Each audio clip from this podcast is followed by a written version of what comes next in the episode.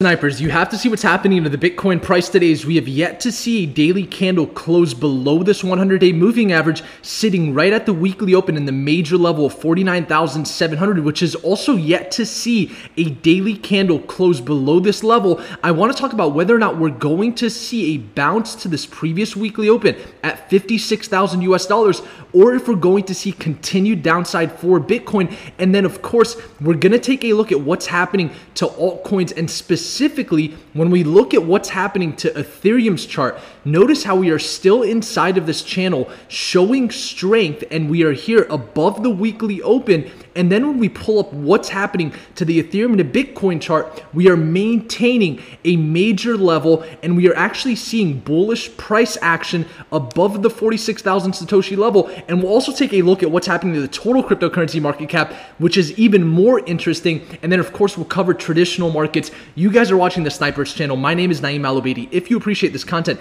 remember to smash the like button. I first want to cover what's happening to Bitcoin. We'll get into Ethereum and the altcoins and then traditional markets. But notice how we've yet to close any candles below this 100 day moving average. You can see every daily candle so far has closed within that 100 day moving average range. And we've yet to see any reason for Bitcoin to continue further down to 44,800. But we do want to keep this level in mind as a potential area that if Bitcoin does come back below the $49,700 level, there is a potential. We could see 44,800, but I don't think we'd see anything more violent than this just yet until we start getting more confirmations with traditional markets and of course with some of the altcoins and total cryptocurrency market cap, realize that the path of least resistance when there's low volume, as we all know, is always going to be sideways to a little bit higher, and we're still following that rule. And so notice that if Bitcoin is starting to see strength here and we come up towards the $56,000 level, then there is a potential we could test this 50 day moving average for a second time. And once again, that $58,300 level comes back into the equation as a major area for us to get above if we want to assume continued upside beyond 60,000 US dollars.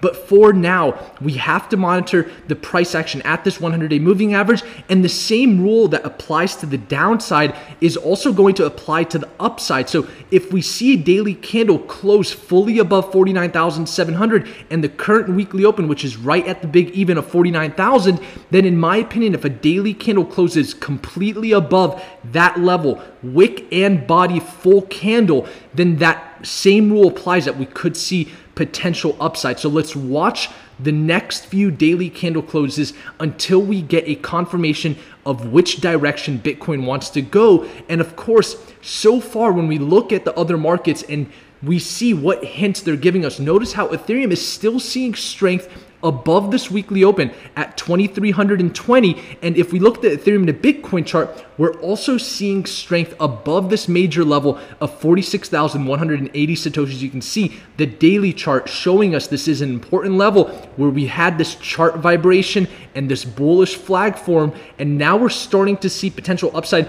We could see new all-time highs for the ethereum to bitcoin chart here real soon. And we could start heading towards the target of 53,000 satoshis and so we want to monitor potential upside for Ethereum. If Bitcoin confirms an upward direction, that could be a confirmation that Ethereum is going to also see new all time highs because notice how the total cryptocurrency market cap chart is actually showing price action right now above the 50 day moving average. So we didn't even come down to test the total cryptocurrency market cap 100 day moving average, and we are above the monthly and weekly open. And you can see no candles have closed below our major area of $1.75 trillion in total cryptocurrency market cap chart. So that is some food for thought and there is a potential we could be seeing the worst of the downside for now. And so we really want to monitor Bitcoin for that. And then, of course, the $1.75 trillion level and altcoins still showing strength above this ascending support level. And then Bitcoin dominance showing weakness